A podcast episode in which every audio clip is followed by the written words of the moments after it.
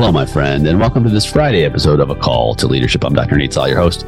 So glad you're here. Every Friday, we spend time together working on one tool for your leadership tool belt, just one. And so this is the middle, if you will, or close to the middle of a series on power and how power produces influence. Of course, how leadership is the ability to leverage that influence into action. And that's just one way to describe it. So we've talked about coercive power, reward power, legitimate power or the power of position. And if you haven't listened to those three first episodes, I encourage you to go back after this episode and listen in because they're foundational and they help to frame how we view power, both from the perspective of problems in power, ways that we perhaps can abuse it, and ways that we can manifest it for positive change to help others along this shared path, this journey, as we guide one another to better future states. So here we are, and talking about the fourth method of power, and we're drawing on French and Raven's work back in the 1950s to start this foundational study, and then we'll talk more about other ones later. So French and Raven talked about one of my favorite mechanisms of power, one that we see all the time, one that we exert in many different ways. It's the power of expertise your expertise or expert power has the ability to influence behavior, to cause change. And you think about this expert power is not based on a role, it's not based on a reward, it's based on a skill, based on knowledge, it's based on experience. And so your expertise based on the value it has in a certain context, whether in the marketplace, whether in a family, whether in a community, has an amount of power that can then transfer into influence and that can guide people along their journey. And so the greater level of perceived value that expertise, the greater level of potential influence that you may have. Examples are all around us for this type of power. One of the most resonant ones, of course, is a doctor. A doctor has a certain level of expertise based on their what? Their knowledge, their skills, and their experience. And so that will determine what you do with the recommendations and the suggestions that they make, or if they simply provide a procedure. I'll give you an example. When I was young, I was living overseas and I was at the gym and getting ready to jump on a trampoline. Well, I jumped on the trampoline and guess what happened?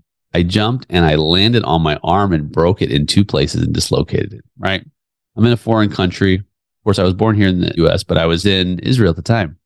And I didn't know exactly what was going on. I was nine years old and we got to the hospital and I'm holding my arm up. I'm like, ah, oh, kind of hurts, but I'm kind of in shock. We get into the operating room. I don't have any real control. My mom comes and says, What is going on? The doctor says, Hey, we've got to operate your son's arm is broken in two places. We're going to fix those breaks. And then the dislocation, we're going to fix that as well. What does my mom say? My mom doesn't say, well, I'm not sure I trust that, right? She says, go ahead, perform the operation and get it done, right? That physician has tremendous power based on expertise. Of course, there is positional power based on the role of the physician. But because the physician is an expert in that area, that physician then has tremendous control over the circumstances. Now, if that physician was, say, perhaps new, said, Hey, look, this is my first operation, my mom might be more hesitant because the experience, the skills, the knowledge may have not manifested in a way that satisfies her value proposition. Then, if the physician says, This is my first time, however, an experienced physician will be in the room performing the operation and I will be there to assist. Then guess what happens? Then her value proposition increases, influences her to say what? Okay, perform the operation. This can happen in many other ways. Sometimes you may be within a physician's environment and you get a diagnosis that you're not comfortable with. What do we do? Sometimes we ask for what? A second opinion, right? So we ask another expert to give us another opinion because we're perhaps not satisfied with the current opinion. And when perhaps several experts bind together to provide a similar opinion, then we may then take that and it influences our behavior in the accounting world. So I own an accounting and advisory practice. If you've been listening to the show, you know this. And so when people sit across from me in my office, I've been doing accounting and tax work for almost 30 years now. And so I, I, help a lot of businesses, and that's an end game, the accounting and tax course. We spend a lot of time on mission, vision, values, leadership, everything we talk about on this show. But accounting is one aspect of it. And I have an expertise in that area. When someone comes into my office, they want me to solve a problem. One of the first questions that I usually get asked is, How long have I been doing this? Right? Why? Because people normally associate the longevity of your work with a level of expertise. In other words, if you've been doing something for a certain period of time, then you've developed greater skill, greater knowledge, greater ability. That usually is the case, not always, but it's usually the case, especially if you've developed an expertise over time. Some people say that an expert takes about 10,000 hours, right, to become an expert. Whether that's 100% true or not is irrelevant. The point is is that it's a time and mm-hmm. time in the saddle thing, right? It's a time where you have to continue to develop your skill, develop your knowledge, develop your discipline. And as you develop your discipline, you have more and more possible influence based on the power of your expertise when that influence is valued in whatever context, either marketplace or whatever. So, this is a very important power base. And this is a power base that we must not underestimate is the power of your expertise. Don't underestimate that. You say, Nate, I don't know if I have expertise in this area, right? Well, let's ask you this. Have you developed knowledge, skill, ability over time? Are you respected among your peers? That's another question to ask. If you're respected among your peers, in other words, if your work is valued among your peers, then I would suggest that you may have developed expertise. And it doesn't happen overnight. If you're just getting started in an area, you're not an expert and you're still developing that expert power. So that expert power won't exist in the manifestation, the form that you will later. I'll give you an example of that. When I started working on my PhD, I was what we call a neophyte, right? I was just a student getting things going. In fact, even when I graduated, I was just introduced in, introduced into the academy. I was a brand new doctor of philosophy, right? I was not an expert in the general areas that I was going to continue to grow in, especially in the areas of my research. Because my research, although I had a high level of knowledge and skill, that was only several years of study. But every single year that I increase my knowledge, increase my skill, then my expertise level increases as well. So, for example, a scholar in the same space as me, who I've learned from over the years, maybe has written 20, 30 books on the same aspects of leadership, whether they be visionary leadership or vision execution and so on.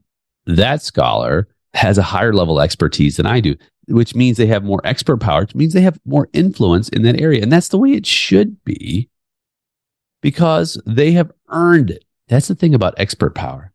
Expert power requires you to earn it. It's solely based on your earnings. You can get legitimate power, power your position. You may not have earned it, but you have to earn it. But because you get to earn it, you get to believe in it and you get to own it. Now, there are some pitfalls to expert power.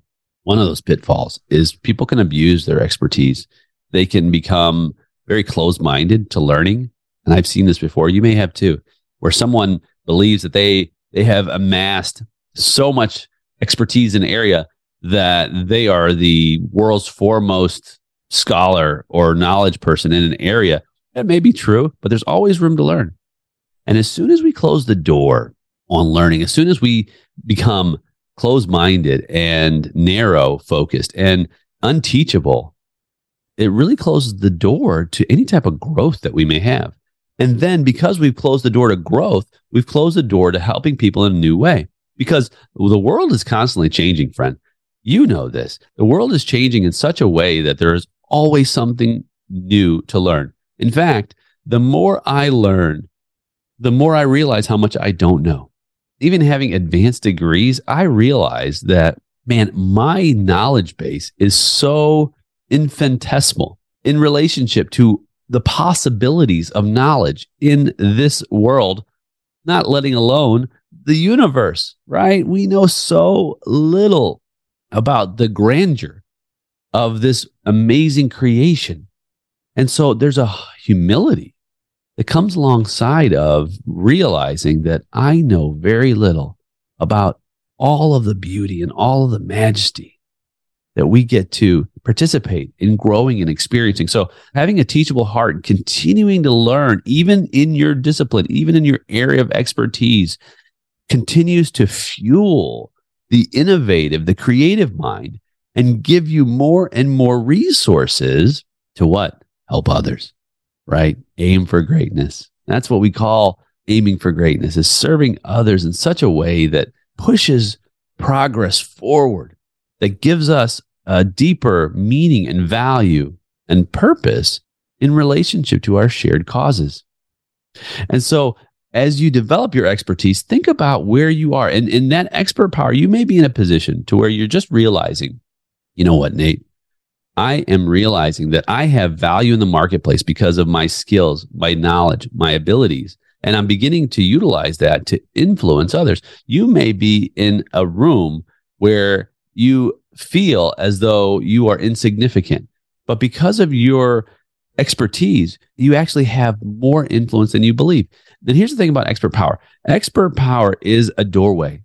You see, with your own unique expertise, and you are unique, no one else is you. No one else has the unique vision that you do. No one else has the unique abilities that you do. You have a very unique skill set because you are only one person, and every one person on this planet has a unique signature of how they view the world and how they move forward. So, as leaders, as experts, because when you take someone along a journey as an expert to a better future state to solve a current problem, to illuminate a present opportunity, what you're doing is you're saying this I am providing you access through a doorway, which you have no access through otherwise. You say, Nate, that seems a little arrogant to say that I'm the only one that can provide access to this pathway.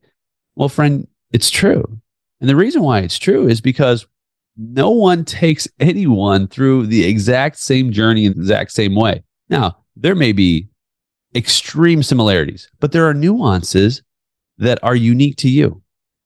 And so that isn't arrogance. That's simply saying, I have the expertise that can take you along this journey. I provide you access to a place you couldn't go otherwise. And so, because of this, let's see if it's a best fit based on my unique value proposition as an expert in this area and your desired destination. And so we illuminate the better future state. We share where we want to go and based on our expertise, how we've gotten there before, how we've helped others get there before, and then invite people to join us alongside one another in this journey. That is one aspect of how we develop expert power. I'll give you another example of it. I just started reading a book by a gentleman named Alex Hormozi. And if you haven't heard of Alex, he's on YouTube. He's got some wonderful books he's written. And I just started reading one of his writings, which was recommended to me. And he's built uh, seven, eight figure companies. And he has a high level expertise in scaling and building amazing organizations, right? And so as I'm listening to his story on Audible, he's sharing his expertise, his skills, his knowledge, his abilities, his fumbles, his foibles, his challenges, his missteps, right? By the way, expertise isn't always just grand slams every time, right? Expertise is, man, I have failed miserably and I've added these failures to my playbook. It's taught me how to pivot and grow and manifest new ways to achieve what I never thought possible in the first place. Even on the show, if you've been listening to the show, you hear me talk about, man, I have made some major blunders, whether it's near bankruptcy, having trouble in my marriage with my raising a teenager and so on and so forth, friendships, business, right? life, my faith journey, you name it, I have missed the mark in certain places. Hey, when I'm a young man standing in front of a judge, like, Judge, please don't lock me up. These are mistakes, major mistakes. However, those major mistakes are part of the shaping, part of the journey, and part of the development of expertise in an area. So embrace the experience, share the experience. I'm listening to this book And he's talking about the mistakes he's made as he's built these companies, but he's also sharing, hey, look, I'm an expert in this area. I've developed these systems, developed these processes, I've developed people, I've developed organizations. I know what I'm talking about, right? Guess what happens? The trust level goes up because the expertise is demonstrated, which is of value to the reader because they have a desire to understand that. For me, my main purpose is to learn more so then I can what turn around and give it to you as a student of leadership, right? So there's tremendous value in understanding first, know thyself. You've got to know who you are. You've got to know how you are of value. Don't hold back. Don't think for a moment that you don't have value somewhere. You say, Nate, I am not an expert in many areas. Develop it. Develop the expertise in an area that you find of value, that the marketplace finds of value. Own it, believe in it, and begin to work into that spirit and be patient. In this world today, and we are so impatient, including myself, right? Instant gratification. I mean, we can have so much at the fingertips, right? If your website doesn't open up in a matter of what, two seconds, three seconds, people just close it down and start over, maybe a different website, right? We're so impatient with our time. Some things just take time. Expertise takes time to develop. And it is so worth it as you develop your expertise. Whether you are developing expertise as a neurosurgeon, whether you're developing expertise as a janitorial supervisor, whether you're developing expertise as an elementary school teacher or a dental hygienist or an architect, wherever you are developing your expertise, develop it in such a way that you find value in it, that you find purpose and meaning in it, and then that you can turn around and share that expertise in such a way that you understand the power of expertise when it's valued and then manifest it to influence action to help people along their way. Well, my friend, that's a little bit about expert power. Add that one to your repertoire. Expert power is so valuable, so important. Make sure that you share your expertise with others. Make sure you believe in your expertise. Make sure you develop your expertise and live it. Well, my friend, we did it again. I'm so glad you joined me on this episode of A Call to Leadership. If you've been with me on the show, listening in, you'll know this. But if you're new, you may not know that I created a free course for you that you don't need to provide an email address. You don't need to go anywhere, but to stay right here in the podcast. I created the very first six episodes of the podcast because I wanted you to have the kind of value that you need to take advantage of to thrive as a leader. If you haven't done that yet, listen to episodes one through six, and I'll see you on the next episode. I'm Dr. Nate Salah, and this is a call to leadership.